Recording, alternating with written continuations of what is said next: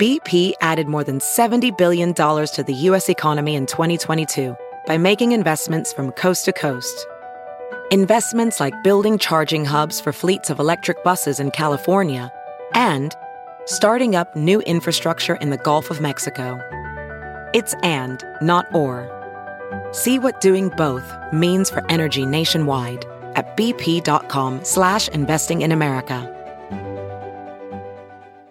Have you heard you can listen to your favorite news podcasts ad-free? Good news. With Amazon Music, you have access to the largest catalog of ad-free top podcasts included with your Prime membership. To start listening, download the Amazon Music app for free or go to amazon.com slash ad-free news podcasts. That's amazon.com slash ad-free news podcasts to catch up on the latest episodes without the ads.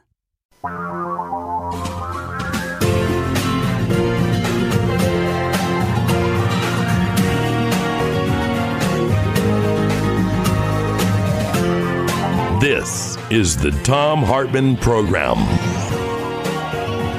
And greetings, my friends, patriots, lovers of democracy, truth, and justice, believers in peace, freedom, and the American way. Thom Hartmann here with you, broadcasting live from Shelter in Place, my home office in Portland. And this was just introduced into the House of Representatives. Uh, headline at the top of New York Times and the Washington Post. This is on behalf of Mr. Cicilline, Ted Lieu, Mr. Raskin, Mr. Nadler, etc. It's been referred to the Committee on the Judiciary, but if they use a privileged motion, which it looks like they probably will, that means that it just goes right to the floor of the House and it gets voted on. Resolved that Donald John Trump, President of the United States, is impeached for high crimes and misdemeanors, and that the following article of impeachment is exhibited to the United States Senate. And then it goes on to say, what that is. The Constitution, this is Article 1, incitement of insurrection. The Constitution provides that the House of Representatives, quote, shall have the sole power of impeachment, end quote. President of the United States shall be removed from office on impeachment for and conviction of treason, bribery, or other high crimes and misdemeanors, end quote. Further, Section 3 of the 14th Amendment of the Constitution prohibits any person who has, quote, engaged in insurrection or rebellion against the United States from holding any office under the United States, end quote. In his conduct while President of the United States and in violation of his constitutional oath, faithfully to execute the office of President of the United States and to the best of his ability to preserve, protect, and defend the Constitution of the United States, and in violation of his constitutional duty to take care that laws be faithfully executed, Donald John Trump engaged in high crimes and misdemeanors by inciting violence against the government of the United States in that on January 6, 2021, pursuant to the 12th Amendment of the Constitution of the United States, the Vice President of the United States, the House of Representatives, and the Senate met at the United States Capitol for a joint session of Congress to count the votes of the Electoral College. In the months preceding the joint session, President Trump repeatedly issued false statements asserting that the presidential election results were the product of widespread fraud and should not be accepted by the American people or certified by state or federal officials. Shortly before the joint session commenced, President Trump addressed a crowd at the Ellipse in Washington, D.C. There, he reiterated false claims that we won this election and we won it by a landslide. That's in quotes. He also willfully made statements that, in context, encouraged and foreseeably resulted in lawless action at the Capitol, such as, quote, if you don't fight like hell, you're not going to have a country anymore, end quote.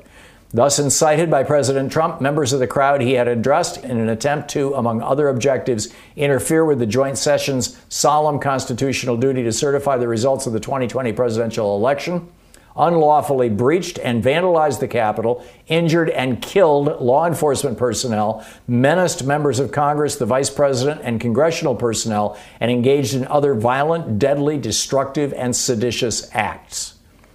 President Trump's conduct on January 6th followed his prior efforts to subvert and obstruct the certification of the results of the 2020 presidential election. These prior efforts included a phone call on January 2nd, 2021, during which President Trump urged the Secretary of State of Georgia, Brad Raffensperger, to find, quote, enough votes to overturn the Georgia presidential election results and threatened Secretary Raffensperger if he failed to do so.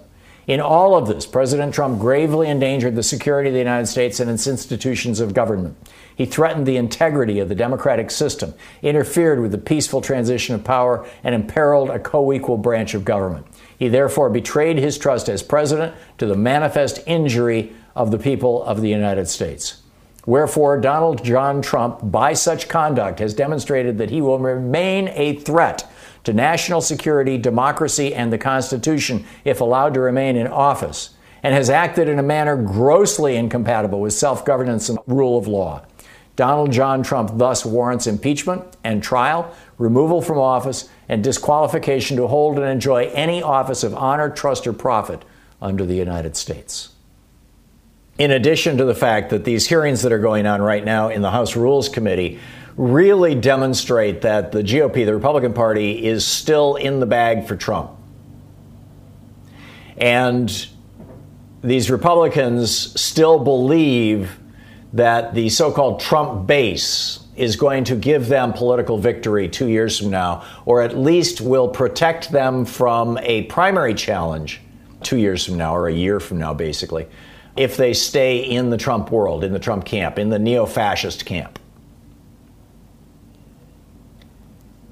And this all started with the big lie right? Donald Trump's big lie that Washington D.C. is corrupt. Yes, I mean, you know, certainly there's corruption, and a lot of it's fairly obvious. But but that our election system itself is corrupt, and therefore you can't trust the outcome of an election. He started saying before 2016, before the election of 2016. That Hillary Clinton was going to win because it was rigged. He fully expected her to win. He hadn't even written an acceptance speech. He did not expect to win. He only ran for president in order to get more money out of General Electric, you know, out of NBC. We all know that. It's well documented and reported. But once he won, it was like, okay, let's flip this government. He had admired strongman dictators his whole life. Over the last 30 years, he's made most of his money from strongman dictators, laundering their money through, or much of his money, laundering their money through his real estate operations. And this goes back to the 80s when he was in bed with the mob in New York. There have been five times when he could have easily been prosecuted for major crimes. And if we have enough time in the third hour, I'll go through that list with you. But bottom line, he started this big lie that you can't trust the results of an election in 2016, probably expecting that in 2020, he would have to use the same card again in order to try to hold the election. And that's exactly what he's doing. Oh, you can't trust the election. That's the big lie. Hitler said, actually, he lived it out. I think it was Himmler who said, but uh, whoever it was in the Third Reich said, if you're going to tell a lie, tell a big lie, because by its very apparent absurdity, people will believe that, come on, that's, that's so outrageous, it must be true. And then repeat it over and over and over again. As FDR called this out in the 1930s. That's what he's doing. This is the big lie. This is a coup, right? What happened on Wednesday was an attempted coup. Now, an attempted coup is not not a coup. You can't say it wasn't a coup. It's merely an attempted coup. These are called auto coups, A U T O C O U P. This is from the Spanish auto golpe. It's a form of coup d'etat in which a nation's leader, despite having to come to power through legal means, this is from Wikipedia, dissolves or render powerless the national legislature and unlawfully assumes extraordinary powers not granted under normal circumstances. This happened in France in 1851 with Napoleon. It happened in Chile in 1936 with Palma. It happened in the Philippines with Ferdinand and uh, Imelda Marcos in, on September 23, 1972. It happened in South Korea with President Park Chung hee, the military dictator who took over South Korea in October of 1972. It happened in Uruguay with Bordaberry in 1973. It happened in Peru with Fujimori in 1992. It happened in Venezuela with Maduro in 2017. And it's happening right now. Meanwhile, last night, Capitol Police briefed Congress on three potentially gruesome demonstrations. This is from Huffington Post by uh, Matt Fuller. Planned in the next coming in the coming days, with one being a plot to encircle the U.S. Capitol and assassinate Democrats and some Republicans. On a private call Monday night, new leaders of the Capitol Police told House Democrats they were closely monitoring these plans The first is a demonstration billed as, quote, the largest armed protest ever to take place on American soil. I got a banner about that this morning. Michael Moore is sharing this with people. You check out his website and you'll see it. Another is a protest in honor of Ashli Babbitt, the woman, the Trump supporter who was killed by a Capitol police officer trying to storm the Speaker's lobby. And a third one would involve insurrectionists forming a perimeter around the Capitol, the White House, and the Supreme Court, and then blocking Democrats from entering the Capitol, perhaps even killing them, so that Republicans can take control of the government on January 20th. And the members of Congress said that the Capitol Police said that this is deadly serious stuff. Meanwhile, they've identified, as they're starting to identify the people who were participating in this uh, riot in this seditious act on Wednesday. They're discovering startling numbers of police. So far, they have found not only lawyers and CEOs, but off duty police officers and former law enforcement officers from Pennsylvania, New Hampshire, California, Texas, Virginia, and Washington state. Seattle police have put two officers on administrative leave.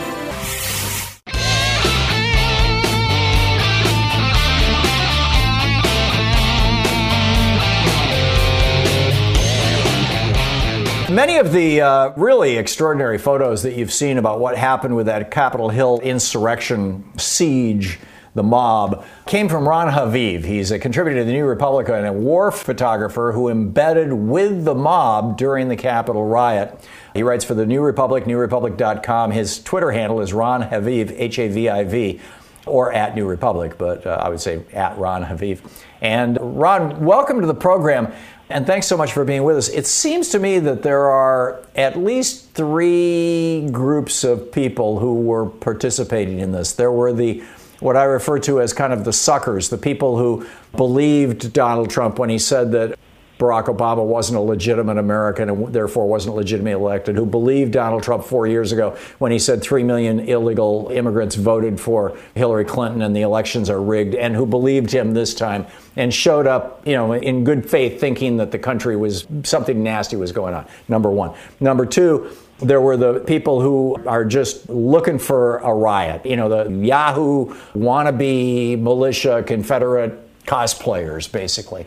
And then number three, you had people who were serious, trained, armed professionals, essentially, who were on a mission to kill or capture people in the Capitol and giving Trump the power to invoke the end of habeas corpus and therefore the end of the American Republic, as Lincoln did during the Civil War.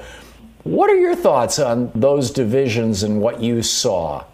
It was definitely, um, you could divide it up to some degree to those groups. I mean, definitely the pure believers in Trump who came first to the ellipse and then marched to the Capitol, and people that were not specifically there to engage in violence, but to show their numbers and hope that there would be some sort of response. Then you had Proud Boys, Oath Keepers, First America, and other people like that who were there to do the same thing, but to kind of take it one step further. In terms of your grouping of the third, in terms of sort of professionals and people that really knew what they were doing, probably I would say to some degree they were there, but certainly when you look at what happened, they certainly didn't execute anything very well. Most of it that was going on, the kind of the clashes, plus the entering of the building, whether through windows or through open doors, was a mix of all of the different people.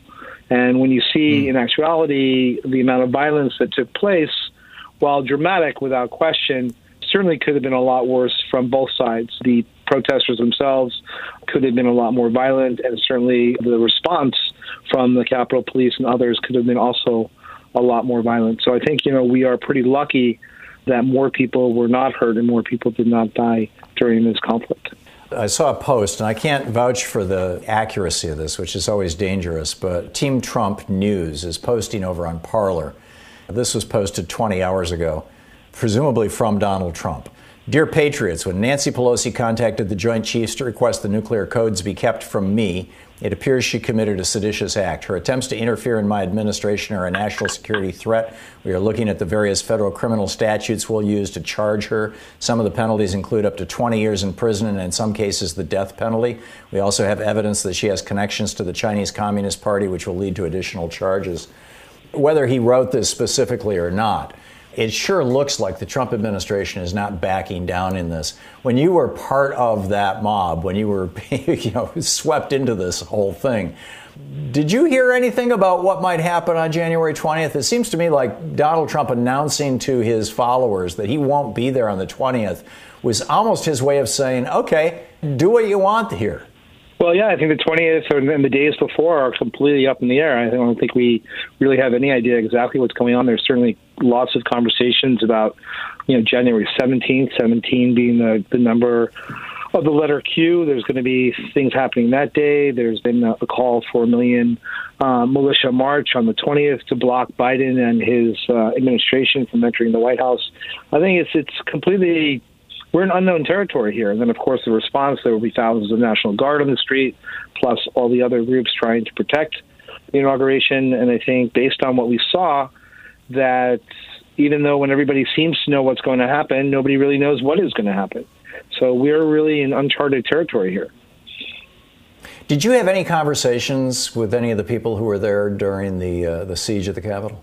I didn't because I was trying very hard not to sort of identify or not to identify myself as a member of the media, given that they are obviously very anti-media. During the speech earlier that day, the president blamed the media numerous times for everything that was going on, and of course, numerous media were attacked and stopped from doing their work. What I can say from the conversations that I overheard and the chanting that I heard they were very deliberate, felt like this was their house. They thought that the police were traitors. They thought that they should be allowed to do what they want because they felt and believed that Black Lives Matter, when they protested, were allowed to do whatever they want, which of course isn't true. But they completely believed in what they were doing. The only issue was the majority of people, when they entered, had no idea what to do when they were inside, which is why you sort of had people kind of doing the tour you had people talking to the police and asking where the bathroom was. You had people going to the police and asking where Chuck Schumer or Nancy Pelosi's office were. It was like a very kind of very surreal scene. We had people dressed up as pandas, people dressed up as shamans, mixed in with you know serious, very seriously angry people screaming at police, uh, looking for Mike Pence. At one point, there was a kind of a mix of many different things, kind of depending on the hallway that you went down or the different part of the building that you were in you'd be experiencing a completely different uh, act of protest, sedition, depending on whatever winds up being defined as their actions. I understand there were several hours where Congressman from Maryland, Steny Hoyer, was begging the Republican governor of Maryland to send, which is right next door. I mean, uh, Washington, D.C., parts of Washington, D.C. used to be parts of Maryland, literally, you know, right across the river or right across the road begging them to send the National Guard in, and the governor of Maryland saying, I can't do that without authorization from the Department of Defense, and they're not answering their phone and they're refusing to give me authorization. So there were several hours there where there was basically no federal response at all. And then when the FBI went in to take out the body of that woman who died, I think there was 18 FBI agents who took her out. They didn't go back into the building. They left it alone for another hour. How long were you in there, and what was your sense of what actually turned the tide? When did it lose steam? It lost steam basically when I think the National Guard arrived and other reinforcements arrived, and police felt that they had enough power to push out the protesters. I think before that, they made a concerted decision not to be arresting people because that would just basically anger people more and cause more problems. They couldn't, and they couldn't defend any territory that they had. And so they basically were waiting for what should have been there from the beginning, just more more forces and forces that were better equipped. I mean, the Capitol Police were using pepper spray, which hurt having been sprayed along with the, the other people, but certainly was not enough to defend the building or stop people from going and flashbangs and so on. And again, going back to this idea that it could have been a lot more violent, to their credit, I mean, while of course one woman was shot, they had the opportunity, obviously, to open fire on these protesters. For the most part, seemed unarmed in terms of ammunition and guns and so on. They had sticks and other things, and uh, obviously, other people were found later to have more weapons. But basically, this could have turned into a, a very serious mass casualty event. And I think that both sides, again, while this was incredibly crazy and violent, this could have been much worse. And so I think when they finally, towards around four o'clock, once they determined that there was going to be a curfew, and that was set up, and more people arrived. They were able to physically push people by just having more people. And I think also yeah. the majority of protesters at that point were tired. It had been already a long yeah, day. it was what four hours on at that point. And yeah, exactly. Ron Haviv, you can read about it. The headline is "A War Photographer Embeds with the Capitol Hill Mob" over at NewRepublic.com. You can tweet Ron at Ron H A V I V. Ron, thanks so much for dropping by. Appreciate it. Thank you. Great talking with you. Keep up the great work. There's some really, really extraordinary photos you can see over there at the New Republic. Quick math the less your business spends on operations, on multiple systems, on delivering your product or service, the more margin you have and the more money you keep.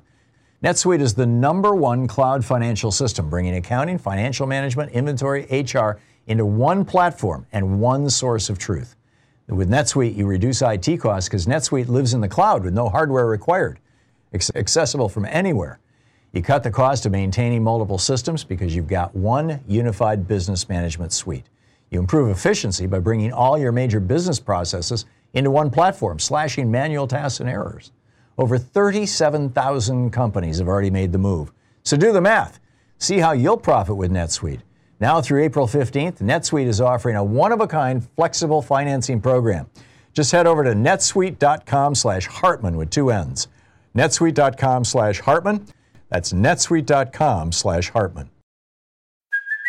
Hey, it's Kaley Cuoco for Priceline. Ready to go to your happy place for a happy price? Well, why didn't you say so? Just download the Priceline app right now and save up to 60% on hotels. So, whether it's Cousin Kevin's Kazoo concert in Kansas City, go Kevin, or Becky's Bachelorette Bash in Bermuda, you never have to miss a trip ever again. So, download the Priceline app today. Your savings are waiting. Go to your happy place for a happy price. Go to your happy price, Priceline.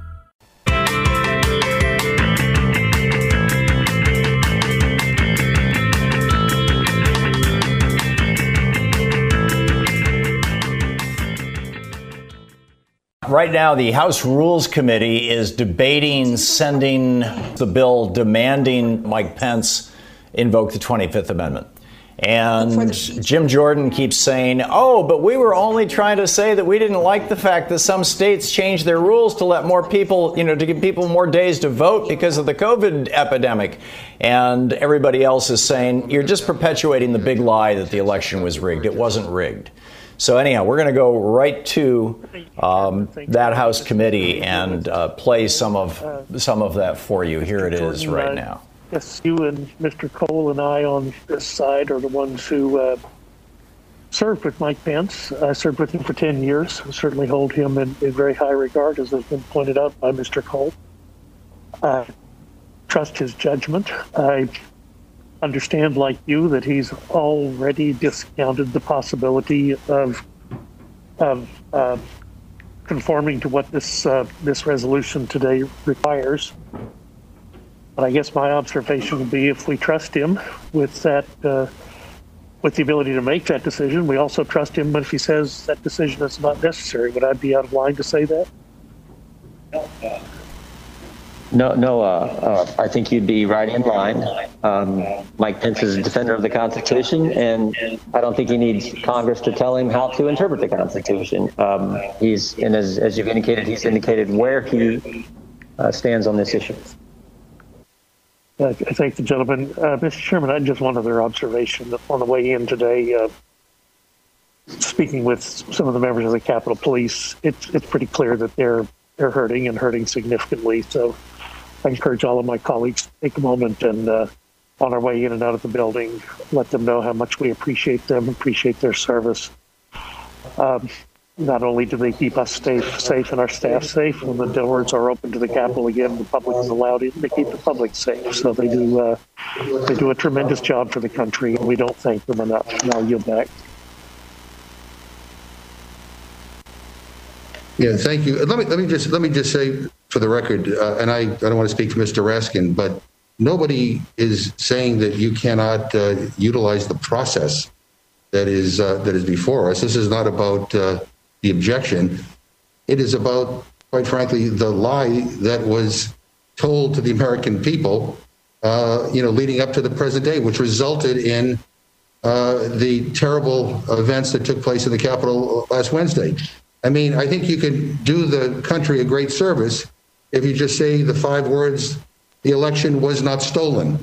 I, that would be that would that would help in terms of healing. Tweet that instead of some of the other stuff that uh, gets put on uh, on on Twitter, uh, because I think that is that, that that that was at the heart of what that angry mob uh, was here for. Because they heard the president, they heard members of Congress appear at rallies claiming that the election was stolen, and um, and so, I mean, there that's that's the difference here. And so let, us be clear. I now yield to uh, uh, Mr. Perlmutter. Uh, thanks, Mr. Chair. Um, this is uh, one of the most solemn hearings I've uh, could ever even imagine uh, participating in. What happened last Wednesday is of a nightmare, uh, one that I never even had that nightmare. And I just remember four years ago, I was sitting next to a couple Republican colleagues as uh, President Trump was being inaugurated, and turned to them and I said, "Was was he your candidate?" This is uh, Ed Perlmutter. He's the Democrat from Colorado's seventh. In unison, the two of them turned to me and said, "Well, we had 16 candidates. Was he your choice?" And he said, We had 16 candidates and he was our 17th choice. Well, I think their assessment was pretty good. That uh, he has uh, damaged America, damaged the Republic, damaged the Constitution. And I know for me, uh, pursuing this resolution asking Vice President Pence to invoke the 25th Amendment or the potential for a second impeachment were the last things in the world I wanted to do. And I couldn't even imagine what would prompt me to do it, except a mob rioted and attacked the United States of America as represented by the Capitol of the United States of America. This is the debate in the House Rules Committee about a resolution calling on Mike Pence to invoke the 25th Amendment and immediately remove Donald Trump as President of the United States. By and large, what's happening is the Democrats are pointing out what's going on, and the Republicans keep saying, but uh, Pennsylvania extended the deadline for absentee balloting by three days because of the pandemic. This is the Thom Hartmann Program. In other words, Republicans are refusing to acknowledge the big lie or even say that Joe Biden won fairly. They're refusing to do it. It's amazing. today. And, this is Ed Perlmutter of Colorado. Somewhat consoled, Mr. Jordan, by your statement that Joe Biden won the election and he will be inaugurated next week. And as somebody who came in with me, I would ask, please repeat that and repeat that and repeat that, sir, uh, to avoid the trouble that we all see brewing over the course of the next week. We're not here to invoke the 25th Amendment against any members of Congress. Uh, those that chose to object, they objected. But we're here to say that Congress believes, even in these waning days of this administration, that the president is not capable of discharging his duties for the people, for all of us. And I know I wasn't in the middle of the chamber or in the gallery. Uh, just I was in my office waiting to come to the floor because got COVID as a background, all of this. But I do know each and every one of us, the Capitol Hill Police, our staff, the maintenance workers, the cafeteria workers, everybody was traumatized at some level. And the number two and three people in our government in succession, the vice president, then the Speaker of the House of the United States of America were particular targets of this attack, of this mob. And I can't, I, don't know how they may have been affected uh, by this, but I do know that everybody's been traumatized. So I would just say, sort of uh, from one lawyer to another, Mr. Jordan, in, in a cross examined sort of way, isn't it true that Joe Biden won the election? Um, yes, he's going to be president. Um, and I've I've never said, as the as the chairman indicated earlier, I've never said that this election was stolen. What I've said very clearly is Mr. Jo- Mr. half Jordan, the elect Mr. half the electorate, Jim. half the electorate, both Republicans Jim. and Democrats have concerns, and I we have go for an investigation. Mr. Jordan, Mr. Jordan, it was a simple question. Isn't it true Joe Biden won the election? Yes or no? Yes, he won. I mean, I, I don't know how many times I have to say it. Okay. Yes, he won, but there are serious problems with this election that deserve an investigation, and that's what I've called for. And it's not just Republicans who think that. Okay. Countless number of Democrats think that this thing had problems too. We Mr. called for an Jordan, investigation, but you Mr. guys didn't want to do it. No investigation. Mr. Jordan, End of story. No, no, never Mr. mind the fact that a third of the. Well, when you ask me a question, I got to give an answer. I didn't. I asked you a yes or no. I asked you a yes or no questions. Please, we're trying to bring this nation back together. Jim, geez. I really just want to bring this back together. I don't like these resolutions. I support them. We had damage, injury to this nation, the likes of which we haven't seen for centuries. And I just want the people to know from somebody who's in a leadership position as you are that Joe Biden won the election. Sure, Thom Hartmann Kamala program Harris won the election. Their president So Ed Perlmutter, the Democrat from Colorado, is still President-elect, begging Jim Jordan to simply say Joe Biden won the election fair and square. Here it goes. and vice president on January 20th. You know who said Yes. that? You know who said that? Okay. The, pres- the president of the United States has said that. Okay. It's going to happen. Then There's going that's, to be a peaceful transfer of power. But you guys, that's all. you guys that's don't all I want. uniting this Look, country. You want to impeach the president. You want to look at the 25th Amendment. Mrs. the president of the United States has been clear. Mrs. Lesko, Mrs. Lesko can ask you questions, and you can add Sure if you will. want. Sure We've she will. got. Look, I'm not trying to bark at you. Well, you, you could have No. me. I'm not barking at you. I just need to have a declarative statement from you so that we can potentially get through the next week without more violence. Okay. That's all I'm asking you. Okay. I mean, you and I have been here together for a long time. You Okay, know, thanks. and, and we've worked together on things and we've been opposed on things. That's true. I appreciate it. Thank you. And, and, you know, I think we have a responsibility that rises above so many things to let people know that, yeah, we can work together. And we do work together. And that Joe Biden and Kamala Harris will take the reins of the administration next week. Let's work together on condemning all violence all the time. Let's work together on bringing the country together. Let's work together over the next week through this transition, as our country has always done. Let's work together on that. That's, I- that's the right attitude. And that's the attitude I have. And I think that's I- the attitude the President of the United States has. So let's Okay. focus on that. To the gentleman from Ohio, I'm with you. Okay? We've worked on a lot of things. We've been in a lot of hearings. We've done it. We've been uh, colleagues now for 15 years. Thank you.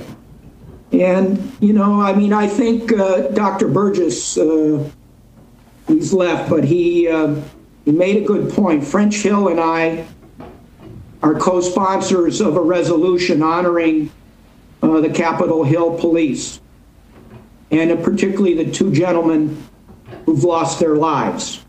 I support that resolution. And I think all the, of us will. The police force was brave. The police force was there. They were undermanned, understaffed, under. They, they didn't have the equipment or the gear that they should have in facing that mob. So this is kind of And, uh, devolving into a, a discussion, as it uh, were. for everything that they And and I think the the really important point that needs to be made over and over and over again, and Jim Jordan is still playing weasel words here, even though um, the congressman from Colorado is starting to try to play kumbaya.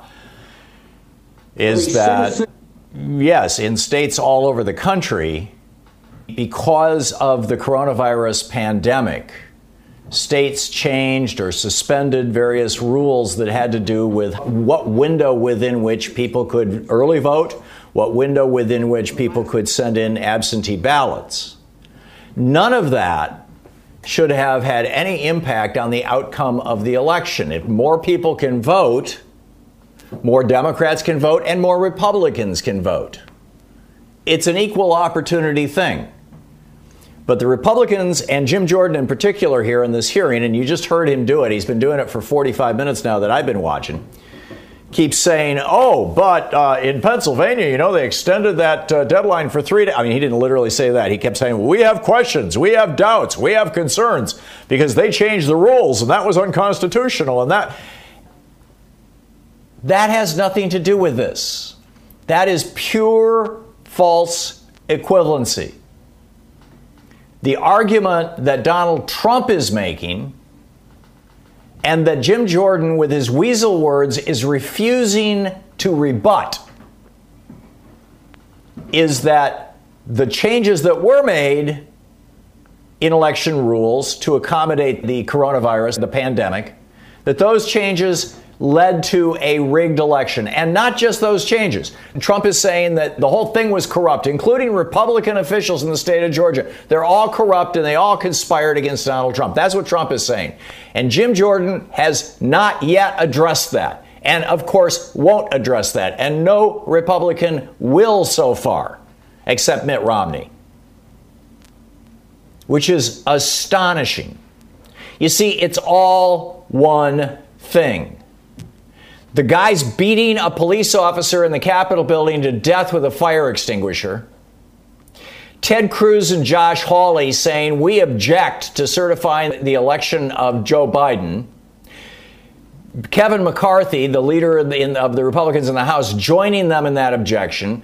And right now, Jim Jordan saying, oh, but, you know, they changed the rules in Pennsylvania. This is all the same thing. Donald Trump calling up Raffensperger, the Secretary of State in Georgia, and first begging and uh, sweet talking him to try to get him to find a little over 10,000 votes so that he can be named the majority winner for the state. Donald Trump's illegal attempt to overturn an election, his, which is defined by the law as sedition, which is what they want to impeach him for. Donald Trump's effort to do that and what Jim Jordan is doing this morning are the same thing. And they're the same thing as the guy as the mob beating a police officer to death with a fire extinguisher. It's all one thing. And that one thing is an attempt to overthrow the duly elected government of the United States and replace it with an oligarchy. With a fascistic government led by Donald Trump and funded by American right wing oligarch billionaires. That's what's going on here. And we need to be very, very clear about it.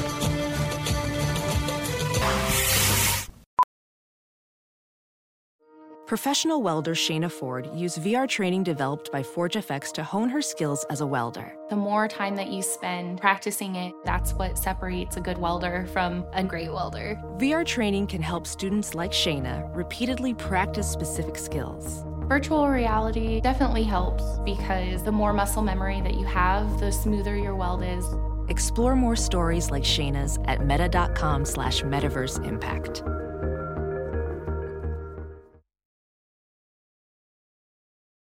As you write your life story, you're far from finished. Are you looking to close the book on your job? Maybe turn a page in your career. Be continued at the Georgetown University School of Continuing Studies.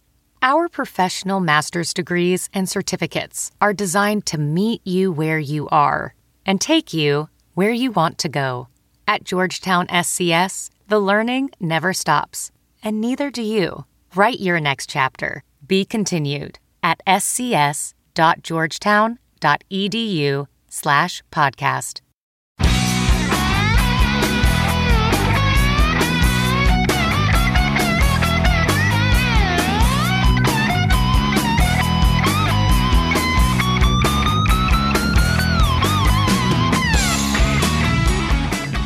Mike in Fresno, California. Hey, Mike, what's up?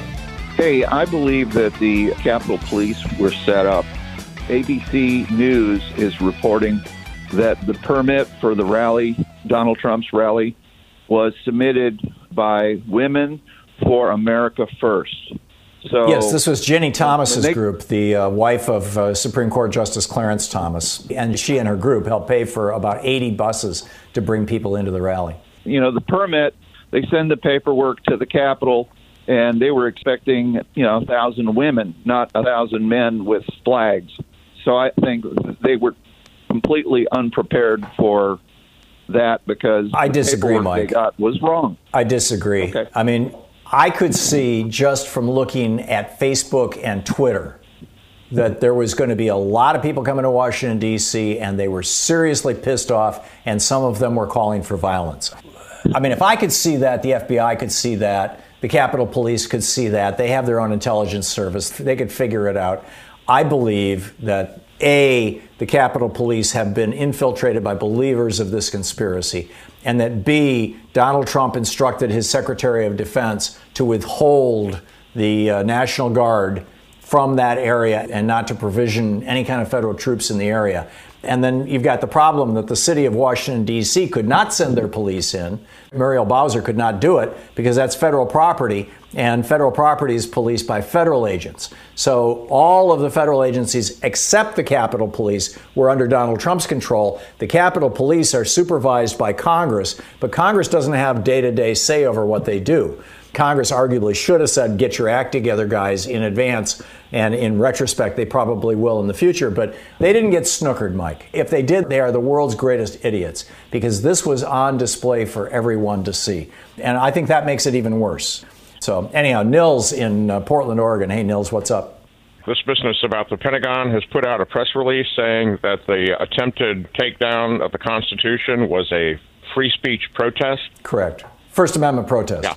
All right, First Amendment protest. Now, there's an important distinction here. I mean, was this coming from somebody like a Trump humper, like Christopher Miller, the acting Secretary of Defense, or one of the other high level civilian Trump humpers that Trump put in there? Or was this coming from the uniformed military? There's a huge thing here. This was an official release from the Pentagon, an official mm-hmm. press release, and it came from the Office of the Secretary of Defense, and it said that mm-hmm. uh, Wednesday's events were First Amendment protests. I don't have the entire thing here from what you just said, Thom, it sounds to me like it's coming from Christopher Miller and those people who are Trump humpers who are civilian people at the top in the right. DOD. Uh, it sounds like that, and it that's, looks that that's way, kind yes. of to be expected. That's kind of to be expected. I took a course when I was at university, read a book by a guy named Hans J. Morgenthau, Politics Among Nations, and one of the main points in that book is that in order to keep the peace among nations, you have to have balance of power. It is the only thing that works long term consistently. The same applies, I would submit, in a fractured society like we have here, like it or not. And I'm telling you, Thom, if the liberals are not arming up, we are going to have a civil war because the other side has the guns and they're going to come for us. If we don't understand this, we're making the same mistake the Jews made in Germany in the 30s. So, anyway. You know, I can't speak to that, Nils. I don't think that the United States is on the verge of a civil war. I think that our institutions will hold. Civil wars typically happen when government is very weak, typically, you know, around the world. But what we were on the verge of, and I think still will be until January 21st, is a coup is the takeover of the federal government by Donald Trump and his right wing forces. And again, I don't think that you or me having a gun is going to do anything about that. Except that typically when coups like that happen, like when Hitler took over Germany, what did they do? They started looking for people to kill. You're listening to Thom Hartmann. Visit thomhartmann.com for audio and video archives. But in that case, the they wasn't just the brown shirts, it was also the government itself, which makes it very problematic.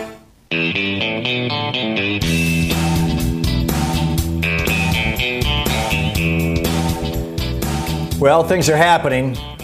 Again, the uh, phone number for Congress, should you want to weigh in and share your thoughts with your or any other elected member, is 202 224 3121. It gets you both the House and the Senate. It's the switchboard, the Capitol switchboard. Just to recap very, very quickly, I am of the opinion that the 70 plus million people who voted for Donald Trump the tens of thousands of people who have showed up in protests and rallies in favor of Trump and against the inauguration of Joe Biden in state capitals and in Washington, D.C., that this movement would not even exist in its current form if it wasn't for right wing media and Republican politicians who thought that they could just ride this train for a while. You know, hey, we'll get the base vote. These people love Trump. We'll get them on our side. That'll get me reelected. I'll have more power and I'll make more money and I'll get a bigger multi million dollar paycheck as a lobbyist when I retire from Congress. And they'll give millions to my campaigns and I can use that money in all kinds of ways. And I can travel around the world for free on it. This is how these Republican senators and members of the House were thinking. Well, you know, yeah, Trump's a little nutty, but we can just go along with him and it'll everything will be fine. And now everything's not fine. And the movement has not just established itself, it has deep roots. The FBI just issued a notice. ABC News reporter Aaron Katersky pushed this out. This is from the FBI. Quote Armed protests are being planned in all 50 state capitals from 16 January through at least 20 January, and at the U.S. Capitol from 17 January through 20 January that if Congress attempts to remove POTUS via the 25th Amendment, a huge uprising will occur. I'm reading from the FBI bulletin. The bulletin goes on to say that one particular group of Trump supporters, quote, this uh, quoting from the FBI, quote, is calling for storming, and the FBI puts that words in quotes, storming state, local, and federal government courthouses and administrative buildings in the event President Trump is removed prior to Inauguration Day. Just imagine if this was on the other side if you had become convinced that Republicans had stolen an election and were planning on literally transforming America into a fascist state, would you not protest? Jared, down and Jared, before you talk, just just I mean, I let's consider who the real villains are here. Jared, what's up? I would do everything in my power to stop it. Because exactly. that makes sense. I mean, you just keep repeating these big lies over and over and over again. And, it's the Pied uh, Pipers, not the children. Nobody's calling this stuff out, and I'm sick of it. I'm I'm done with this stuff. Like, let me tell you, I had a guy come into my job like a day ago, and he was spouting stuff about the Illuminati and the Rothschilds. There's going to be a 10 day blackout now, and that Trump enacted the Insurrection Act. And I was like, sir, what where are you getting this information from? One, and two, what if you're completely wrong about everything you just said? And he didn't have an answer for anything I said. Hmm. It's like this conspiracy theory stuff has got to stop at this point. Yeah. It really is the threat to you know civilization. Cumulus Cumulus and iHeartRadio are the two big radio networks in the country. You know, control probably 80 or 90 percent of the thousand plus right-wing radio stations. And Cumulus, a couple of days ago, issued a memo to all of their employees. Now, this would be probably not the nationally syndicated shows, but all their local talk show hosts, because there's literally hundreds of local right-wing talk show hosts across America. There's a few dozen progressive talk show hosts across America, and some really good ones too. But nonetheless, issued this memo saying that, I'm paraphrasing, now is the time to inform people that the election was fair and honest and the count was accurate and that we need to get on with life. It's a little barn door meat horse stuff, but at least one media agency has realized that they may have some role and some liability, frankly, in this whole thing. I'm telling you, this is the same thing that happened in Germany in the early 30s when the conservatives in the parliament thought they could go along with Hitler and just use him and his popularity to keep their own power. And look how it turned out. Jared, thank you. Thank you for the call.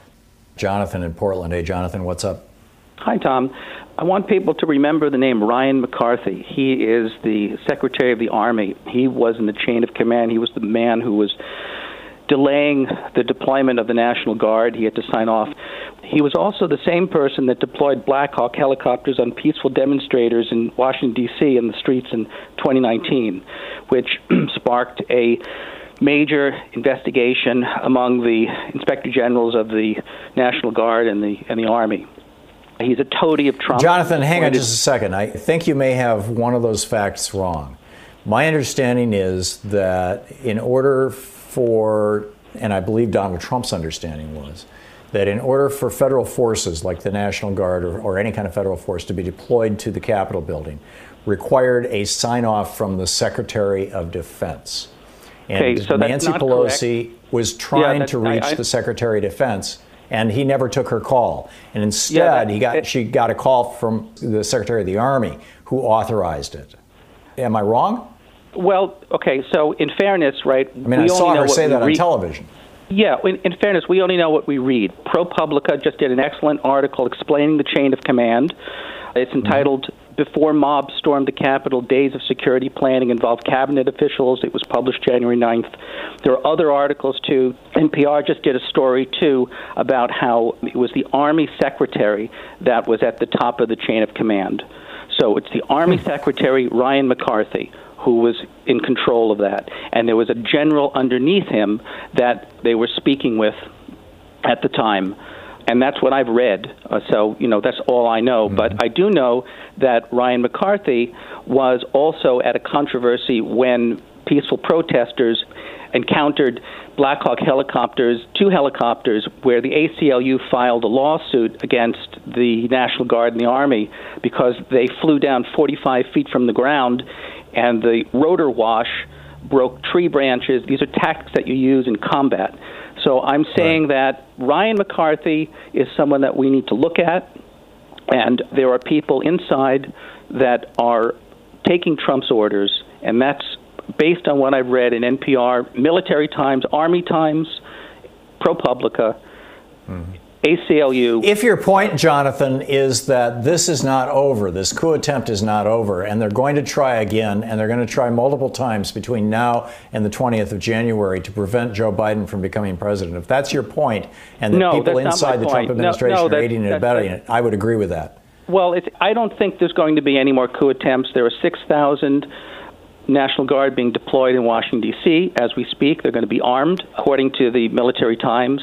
I think when Trump's out of office, Mr. McCarthy will be gone, along with Mr. Miller, who is the acting defense secretary, who's also a toady, and has uh, his assistant was a assistant for uh, Devin Nunes. So it'll go fine. There's no civil war. There's just little proxy wars going on.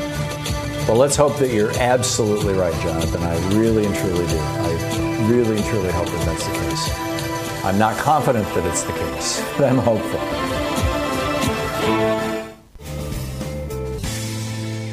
House. I really do believe. And we're back. This is Representative Debbie Lesko, the Republican from Arizona, representing uh, Arizona's 8th divide District. our country, further the unrest, and possibly incite more violence. On this 25th Amendment bill, particularly, I agree with Representative Cole.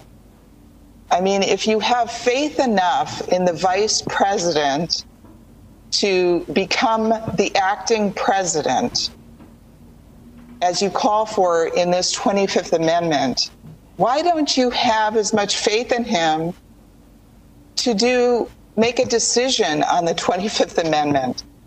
It just doesn't make sense to me. So I call on my Democratic colleagues.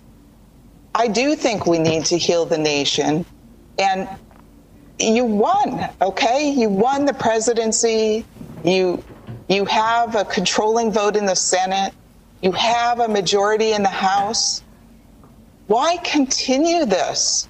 It's it's just going to cause more divisiveness. I, I really honestly do not understand. So her message basically is, "Oh my uh, God, we need to, heal the country. Stop picking on Trump." Let's move on. In like a little more, more than a week, President, you know, Biden will be the president.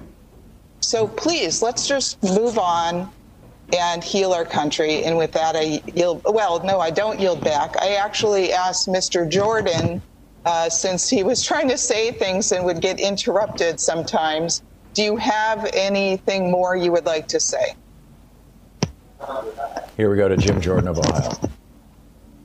So the only chance we could have a debate was on January 6th, that date that the late Justice Ruth Bader Ginsburg said is the ultimate date of significance in the process that the Constitution lays out for us to follow. We did all that. So we had that debate. There was objections made. Those objections came up for a vote. The objectors didn't prevail.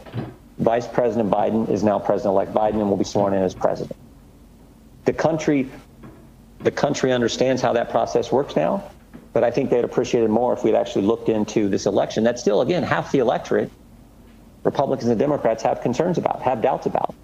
That is not healthy for our country. So moving forward together, unifying the country, should involve some kind of investigation where we look at issues that arose in several states. Uh, and that's all we were trying to point out on election day. I was clear about that all the way through, as were so many of our colleagues. And I think, frankly, um, that's what we should focus on as we move forward. Uh, I, I uh, appreciate the gentlelady's uh, question. Thank you, Mr. Chairman, and I yield back. Thank you. Let me let me just say to Ms. Lesko, I want to be very clear here. This is not about winning and losing and vengeance, or this is about truth. And as I said at the very beginning, I think if we really want to heal this nation, we need truth uh, and we need accountability. And to Mr. Jordan, this is the most investigated Jim election McGovern. in the history of the world. I mean, recon after He's recon. from Massachusetts and the Rules Committee chair. the, the recon. And the and the the, There's been one the hearing in Congress. The reason, the reason why that there's a percentage of the American people that have doubts is because the president of the United States and the gentleman from Ohio and others have gone have, spent the last months saying that this election was stolen. And so I go back to what I said before, the five words that would be helpful for you to tweet or to say, or whatever. This election was not stolen. And I think that is because that is what fueled this terrible episode on Wednesday. Um, and by the way, the president continues uh, to do that. I mean, you might want to look at his comments uh, uh, today as well. Uh, so, uh, you know, we're, we're, we're still very concerned about what happens in the next few days. I'd now like to yield, gentlewoman from Uh, Pennsylvania. right now, Jim McGovern is speaking. Actually, I'm gonna I'm gonna cut away from this now because it's become incredibly predictable. Jim McGovern is the Democrat from Massachusetts who is the chair of the House Rules Committee, which is debating this resolution to ask Mike Pence to invoke the 25th Amendment. He keeps begging, begging Republican members of his committee to simply say the election wasn't stolen. Donald Trump lost the election. The election wasn't stolen. That magic part, the election was not stolen. He keeps begging them to say that. And none of them will say that in those words. Jim Jordan is like, Joe Biden is elected president and he's going to be sworn into office in a few days, in just a week.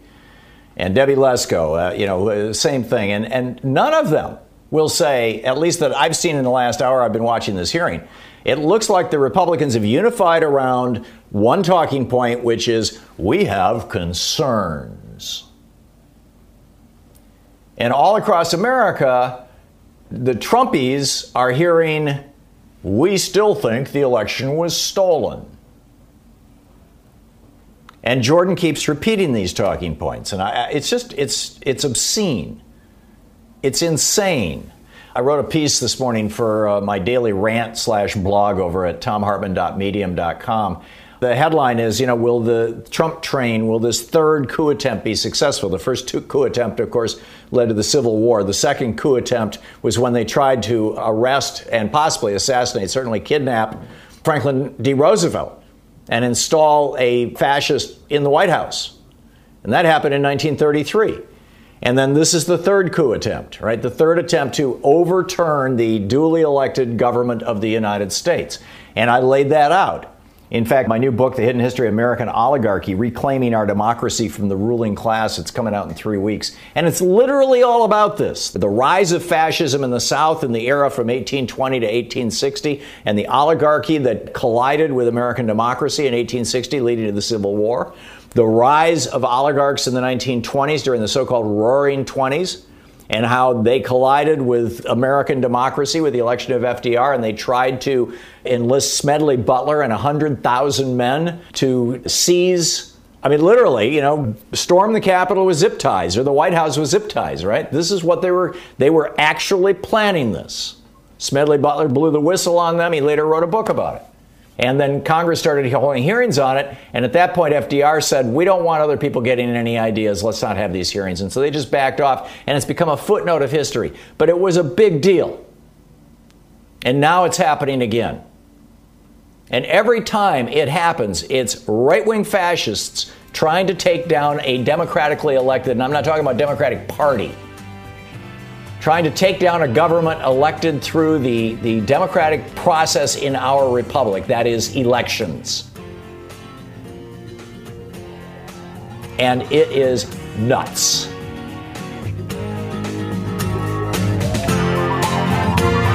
You've been listening to Thom Hartmann.